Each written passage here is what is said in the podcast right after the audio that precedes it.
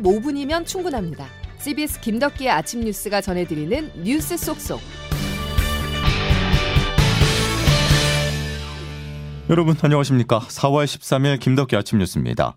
검찰이 하루에만 2명의 민주당 의원을 압수수색했습니다. 재작년 민주당 당대표 선거 과정에서 돈 봉투가 오간 정황을 포착한 것인데요. 해당 의원들은 기획수사라고 주장했지만 검찰이 구체적인 증거, 즉 녹취를 확보했습니다. 특히 수사 과정에서 현역 민주당 의원 다수가 연루된 것으로 보여 파장이 커질 것으로 보입니다. 첫 소식 김태현 기자입니다. 더불어민주당 삼선 윤관석 의원은 재작년 당대표 선거 때 송영길 후보 캠프에서 활동했고 당선 후에는 당 사무총장에 임명됐습니다.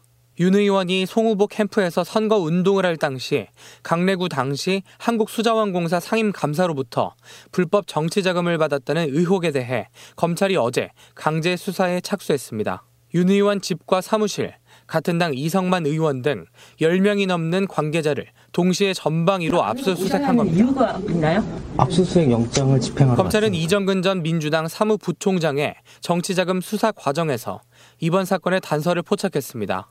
이 전 부총장의 휴대전화에서 봉투 10개가 준비됐으니 윤 의원에게 전달하라는 강전감사의 말이 담긴 녹음 파일을 확보한 겁니다. 검찰은 강전감사가 이 전 부총장에게 9천만 원을 전달했고 이 가운데 6천만 원이 윤 의원 측으로 흘러갔다고 보고 있습니다. 나머지 3천만 원도 다른 경로로 대의원 등 당 관계자들에게 전달된 것으로 의심하고 있습니다. 윤 의원과 이 의원은 검찰 수사에 강하게 반발하면서 혐의를 전면 부인했습니다. 한편 돈 전달 과정에 연루된 것으로 지목된 이정근 전 부총장은 다른 사업가로부터 10억 원의 금품을 수수한 혐의로 1심에서 징역 4년 6개월형을 선고받았습니다. 항소심에 가서 또 처음부터 다시 재판을 해야 될 것 같습니다. CBS 뉴스 김태환입니다. 이정근 전 사무부총장의 비리 의혹에서 출발한 수사는 이제 전방위적 야권 수사로 확대되는 모양새입니다. 민주당 입장에서는 전현직 당대표가 검찰의 수사선상에 올라 당황스러울 수밖에 없는데요. 시점이 미묘하다며 반발하고 있는 민주당의 분위기를 조태임 기자가 전합니다. 앞서 이정근 전 사무부총장에 대한 검찰 수사가 시작됐을 때 야당발 판도라의 상자가 열릴 것이란 말들이 많았습니다. 당내 마당발로 꼽히는 인사인데다 검찰 수사 과정에서 이 전 부총장의 휴대전화 통화 녹음 파일이 수년치 분량이 있다는 게 확인됐기 때문입니다. 실제 어제 민주당 의원들에 대한 잇단 압수수색으로 야당 정치인에 대한 전방위적 수사가 이뤄질 것이라는 관측이 나옵니다. 검찰의 압수영장에는 현역 의원 10명에게 모두 9천만 원이 전달됐다는 내용도 담겨 있어 향후 이들에 대한 수사가 본격화할 가능성도 있습니다. 민주당은 정부 여당이 미국의 도감청 의혹으로 곤란한 상황에 처하자 국면 전환용 수사를 하고 있다며 야당 탄압을 주장하고 있습니다. 권칠승 수석 대변인입니다.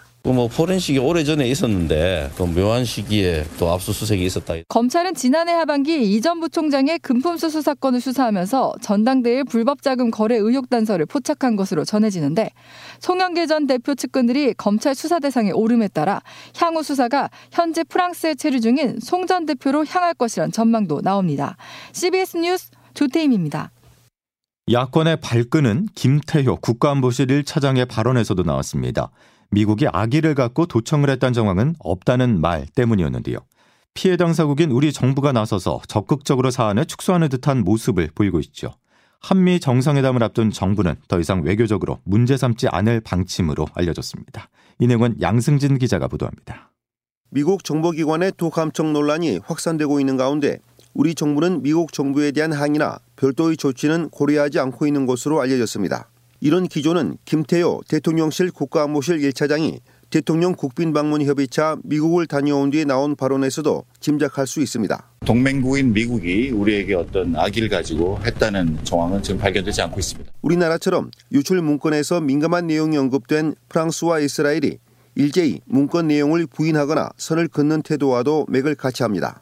지난 8일 뉴욕타임스가 미 정보기관이 동맹국과 우방국 등에 대한 광범위한 도감청을 한 정황이 담긴 유출 문건을 처음 보도하면서 오는 26일 한미 정상회담을 앞두고 대형 악재가 터졌다는 우려가 제기됐습니다. 대통령실은 이번 사태를 덮고 정상회담에 전력하겠다는 기조를 굳힌 것으로 보입니다. 하지만 야당을 중심으로 한 비판 여론도 만만치 않습니다. 더불어민주당 이상민 의원입니다. 악의로 도감청한 증거는 없다. 아니 이거 조사했습니까? 윤석열 정부는 한미 정상회담에서 납득할 만한 성과를 거두지 못할 경우 굴욕 외교라는 역풍을 감수해야 하는 처지가 됐습니다. CBS 뉴스 양승길입니다. 이처럼 여야의 대치가 점차 가팔라지는 사이 민주당은 오늘 본회의에서 윤석열 대통령이 거부권을 행사한 양곡관리법 재표결을 추진할 계획입니다. 백당 기자입니다. 본회의를 하루 앞둔 어제 여야 원내대표와 김진표 국회의장은 윤석열 대통령이 거부권을 행사한 양곡관리법 재상정을 두고 막판 협상을 이어갔지만 결국 입장차를 좁히지 못했습니다. 민주당은 양곡관리법을 본회의에 상정해 재의결해야 한다는 입장이지만 국민의힘은 야당이 정략적 의도로 재의결을 추진한다며 상정 자체를 반대하고 있습니다. 민주당 박홍근 원내대표와 국민의힘 윤재욱 원내대표입니다. 의견을 좀 충분히 나눴습니다만은 여야 간에 아직 입장의 차이를 좀 좁히지 못한 상황에서 좀 더 논의를 해야 될 상황입니다. 앞으로 계속 직회부가 이렇게 계속 늘어나고 제2요구권을 행사하고 이런 모습들이 힘든 국민들한테 얼마나 불편을 줄지 걱정이 많이 됩니다. 그래서 중재에 나선 김진표 의장은 합의안을 만들 수 있도록 더 많이 대화하고 소통해달라며 막판까지 협상에 임해줄 것을 당부하고 나섰습니다. 이런 가운데 민주당은 또 다른 쟁점 법안인 간호법과 의료법도 상정하겠다고 나서 여야 대치는 더욱 가팔라질 것으로 보입니다. 일각에서는 이러한 민주당의 입법 공세에 윤 대통령이 추가 거부권을 행사할 수 있는 명분을 쌓은 것 아니냐는 해석도 나옵니다. CBS 뉴스 백담입니다. 가해 학생에게 학교 폭력의 책임을 반드시 지우겠습니다. 학교 폭력의 대가는 반드시 치른다는 인식을 학교 현장에 뿌리내리도록 하겠습니다. 학교 폭력을 예방하기 위한 종합 대책이 어제 발표됐습니다. 가해자는 모든 대학 입시에서 감점을 받게 하겠다는 게 핵심인데요. 자, 그런데 벌써 우려하는 목소리가 커지고 있습니다. 학폭이 대입과 직결이 되면 가해자의 맞소송이 이어져 결국 모두 가해자가 될 수 있다는 지적입니다. 박종환 기자가 보도합니다. 정부는 학교폭력을 근절하기 위해 학폭기록 보존기간을 졸업부 최대 2년에서 4년으로 늘리고 대입 수시에만 반영되어 온 학폭기록을 정시에도 확대하기로 했습니다. 2025학년도 자율 반영에 이어 2026학년도부터는 이를 의무화하겠다는 것입니다. 이럴 경우 가해 학생 측의 행정심판이나 행정소송 등 불복이 크게 늘어날 것으로 우려됩니다. 특히 소송 중인 가해 학생이 학폭을 이유로 대학에 불합격한 뒤 최종 판결에서 무죄를 선고받았을 경우 적지 않은 혼란이 우려되는 만큼 신속한 재판이 중요합니다.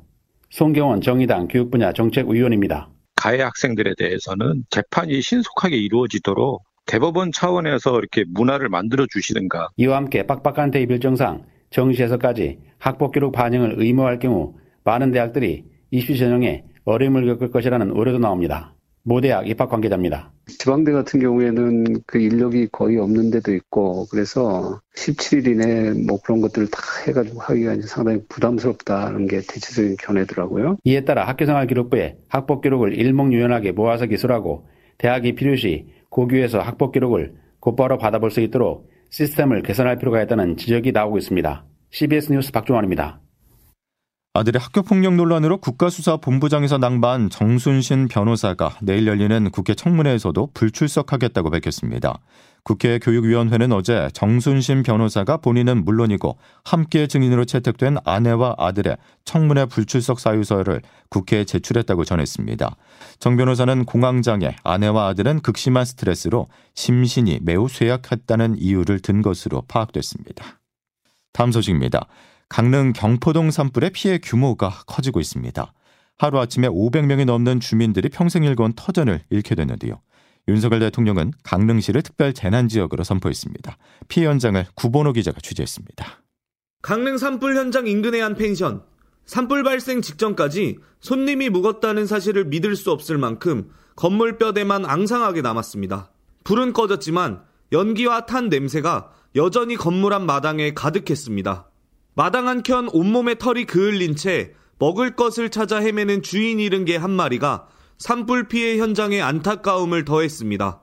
관광 성수기를 앞두고 큰돈을 들여 리모델링까지 했다는 펜션 주인은 망연자실의 말을 잊지 못합니다. 대피하고 있는데 이게 꿈이겠지. 우리 집에 연기 나는 게 상상이 안 가는 거예요. 강풍과 함께 밀어닥친 이번 산불로 주택 60여 채와 숙박시설 30곳이 폭격을 맞은 듯 폐허와 잿더미로 변해버렸습니다. 주민과 숙박업소 주인 등 560여 명이 하루아침에 삶의 터전을 잃고 이재민이 됐습니다. 정부는 어제 강릉시를 특별재난지역으로 서둘러 선포했습니다. 피해 주민들의 일상회복이 서둘러 이뤄질 수 있도록 각계의 적극적이고 신속한 지원이 요구되고 있습니다. CBS 뉴스 구본호입니다. 미국의 3월 소비자 물가지수가 전년 동월보다 5% 올랐습니다. 2021년 5월 이후 가장 적게 상승한 것인데요. 물가 상승세가 둔화한 것으로 확인되면서 다음 달에 예정된 연방준비제도의 금리 결정이 주목됩니다. 김중호 기자입니다. 미국의 물가 상승세가 눈에 띄게 완화됐습니다. 미국 노동부가 오늘 발표한 지난달 소비자 물가지수 CPI는 지난해 같은 달보다 5.0% 올랐습니다. 지난달 지수인 6.0%보다 상승폭이 1.0%포인트 줄면서 2021년 5월 이후 가장 완만한 상승세입니다. 에너지 가격 하락이 물가 상승 흐름을 일정 정도 꺾은 것이라는 해석이 나옵니다. 다만 에너지와 식료품을 뺀 근원 CPI는 지난해 같은 달보다 5.6% 오르면서 지난 2월보다 0.1%포인트 상승했습니다. 뉴욕타임스는 전반적으로는 물가 상승세가 의미 있게 완화되고 있지만 그 추이는 점진적이라며 이 같은 혼재된 신호는 연방준비제도의 금리 결정을 위한 도전적인 순간에 나왔다고 평가했습니다. 다음 달 3일로 예정된 연방공개시장위원회에서 금리 인상 기조를 놓고 연준이 고민에 빠질 것이라는 의미로 해석됩니다. 그동안 연준은 CPI, 근원 CPI, 고용 동향 등을 고려해 금리 인상폭을 결정해 왔는데 지난 3월 회의에서 금리를 0.25%포인트 인상한 바 있습니다. CBS 뉴스 김중호입니다. 뉴욕 증시는 소비자 물가지수가 예상대로 둔화하고 있음에도 연방공개시장위원회 의사록 발표 이후 침체 우려가 커지면서 하락 마감했습니다. 뉴욕 증권거래소에서 다운존스 30 산업평균지수는 전장보다 0.11%가 하락한 33,646.50으로 거래를 마쳤습니다. 스탠더드 앤 푸어스 500 지수는 전장보다 0.41%, 나스닥 지수는 전장보다 0.85%가 밀렸습니다. 아, 이러다가 페이싱 되겠구나 싶죠. 모래 때문에 빨래도 걱정되고. 마스크 요즘에 안 썼는데 오늘 하나 급하게 사서 꼈어요. 숨쉬기는 목이 따갑고 코도 답답하고 그래요. 자, 어제 하루 어떠셨습니까, 여러분? 황사와 미세먼지가 올해 들어서 최악의 수치를 기록했는데요. 밖에서 숨쉬는 것 자체가 고역이었었는데 오늘도 참 걱정입니다. 기상청 연결해서 자세한 미세먼지 상황 알아보겠습니다. 김수정 기상 리포터. 네, 기상청입니다. 예. 아, 오늘도 보건용 마스크 착용은 필수겠죠? 네, 그렇습니다. 올 들어 가장 심한 황사가 이틀째 계속되고 있는데요. 현재도 전국에 황사경보, 황사주의보가 내려진 가운데 오전 6시 현재 서울의 미세먼지 평균 농도는 204마이크로그램을 나타내고 있고요. 인천 237, 충남 210, 전북 182마이크로그램 등 대부분 평소보다 서너 배가량 더 높게 나타나고 있습니다. 오늘도 이렇게 전국의 미세먼지 농도는 매우 나쁨 단계를 보이겠고요. 이번 황사는 내일 오후 제주와 남부지방부터 비가 내리면서 점차 해소될 것으로 전망됩니다. 이런 가운데 현재 서울, 광주를 비롯한 서쪽 일부와 강원도, 충북, 영남 등 동쪽 대부분 지역으로는 건조특보가 내려져 있습니다. 특히 강원 영동은 오늘 오후까지, 제주도는 내일부터 순간풍속이 초속 15m 이상인 강풍이 불어닥칠 것으로 보여서 계속해서 불씨관리 철저히 해주셔야겠습니다. 한편 오늘 아침 서울 5도를 비롯해 대부분 평년보다 좀 더 쌀쌀하게 출발하고 있는데요. 한낮 기온은 서울과 춘천 20도, 대전 23도, 광주 24도의 분포로 다시 따뜻한 봄 날씨를 되찾겠고 그만큼 일교차가 무척 크겠습니다. 지금까지 날씨였습니다. 다행히 어제보다 농도가 다소 낮아지긴 했지만 여전히 전국 곳곳의 먼지 농도 매우 나쁨 수준입니다. 수분 섭취 충분히 하시면서 내일까지 주의하셔야겠습니다. 김덕기 아침 뉴스 오늘 순서는 여기까지입니다. 내일 다시 뵙죠. 고맙습니다.